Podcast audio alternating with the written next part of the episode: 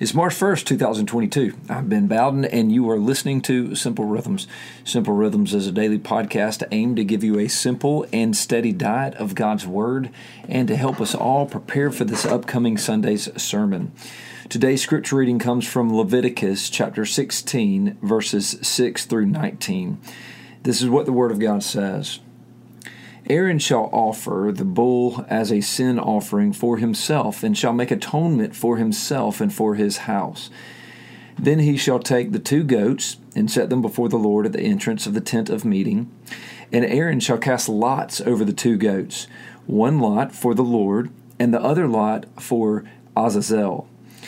And Aaron shall present the goat on which the lot fell for the Lord, and use it as a sin offering.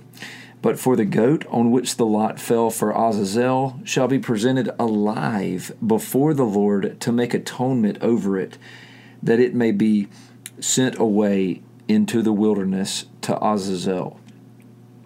Aaron shall present the bull as a sin offering for himself, and shall make atonement for himself and for his house.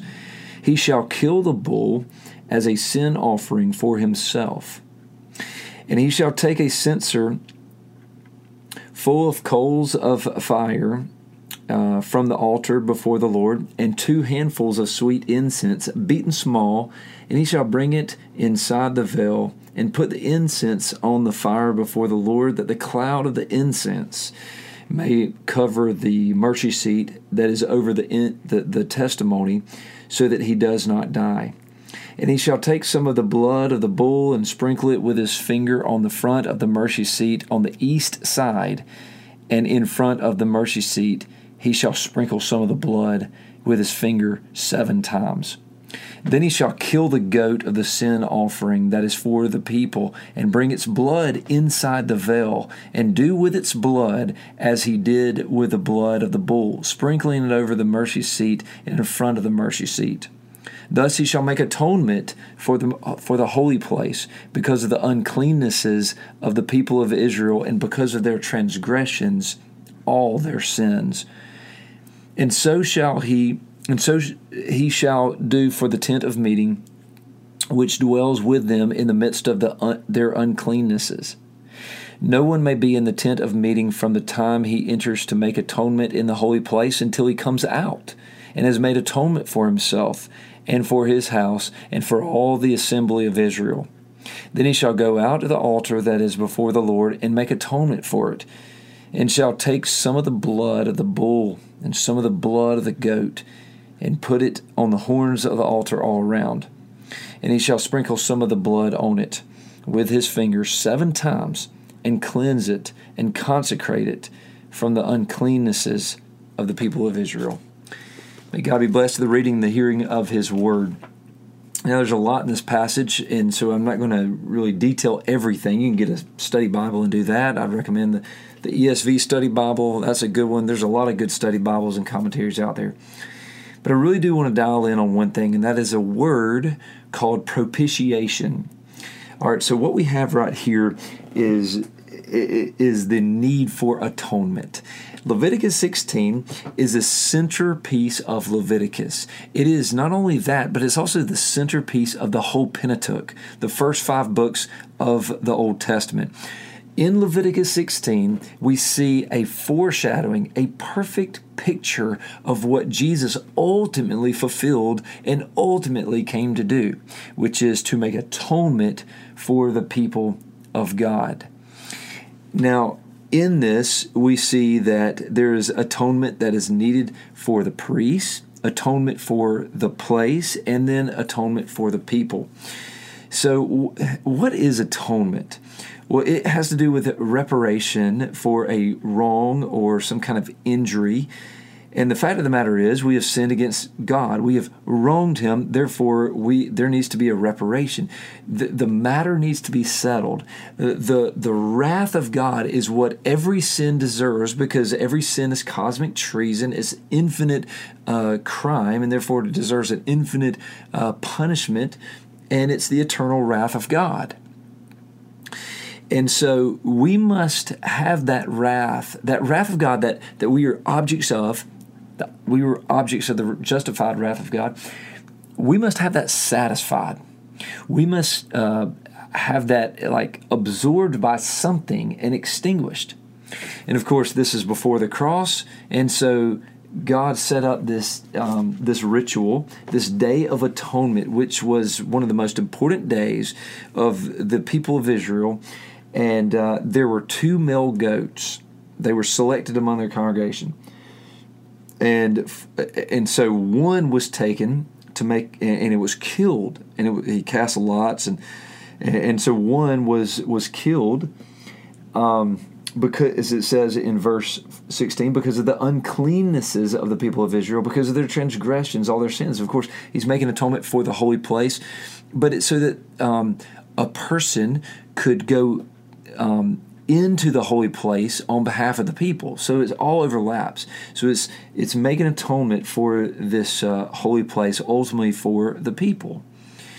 And uh, and the priest is the one who's doing it. And so we see that the, the priest himself had to offer a bull for a sin offering for himself and for his house, and that's repeated uh, in verse 6 and verse 11. And so this all hinges around this idea or this, this term called propitiation. It has to do with the settling of God's wrath. And the only way that can happen is if it falls on something or someone else.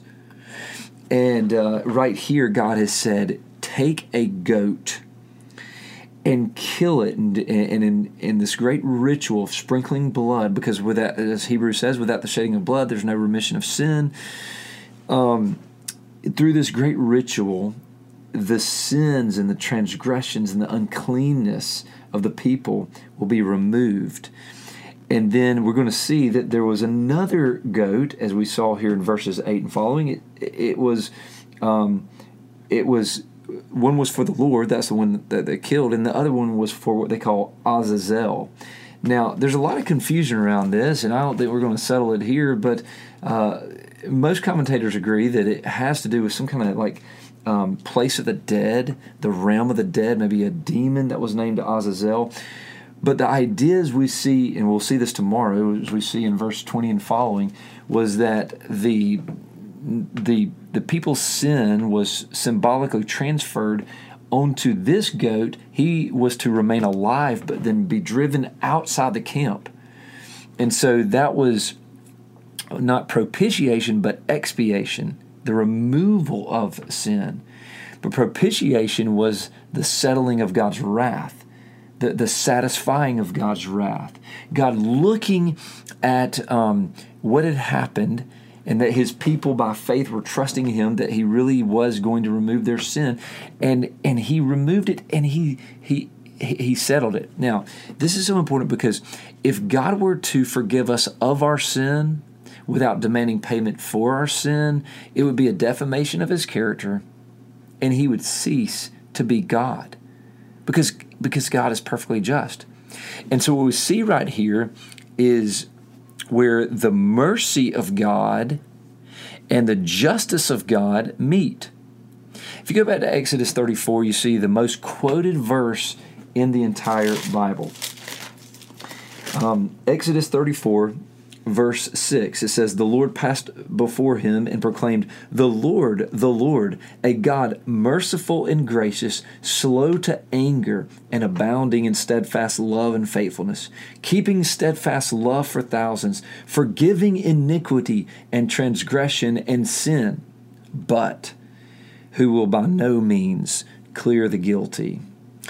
Now, this is what some have called the great riddle of the Old Testament. It's like, God is going to forgive sin, and yet He's not going to allow the guilty to go unpunished. So it's like He'll forgive sin, but He won't forgive sin. What does that mean? How do we work that out? Well, we see a hint right here in Leviticus 16 that God is satisfying His wrath through the uh, the propitiation of this this goat who was killed on behalf of the people to make atonement for the holy place and they could be in his presence. And of course, that's the hint and is ultimately solved. That great riddle of the Old Testament is ultimately solved by Jesus. It is at the cross where the mercy of God and the justice of God meet. It is at the cross where we where God fuses together the mercy and the justice of God so that he can say he's allowing the guilty to go unpunished and he's not allowing the guilty to go unpunished because what he does is he removes our guilt and our sin and he places it upon Christ who is uh, the lamb of God who died for the sins of the world. He places it upon Jesus so that then, having removed our guilt, removed our sin, can show us mercy and show us grace. This is the marvelous news of the gospel, and this is what we glory in. Let us continue to spread a passion uh, of this gospel all over the earth, all for the glory of Christ. I'm Ben Bowden, and we will meet again next time on Simple Rhythms.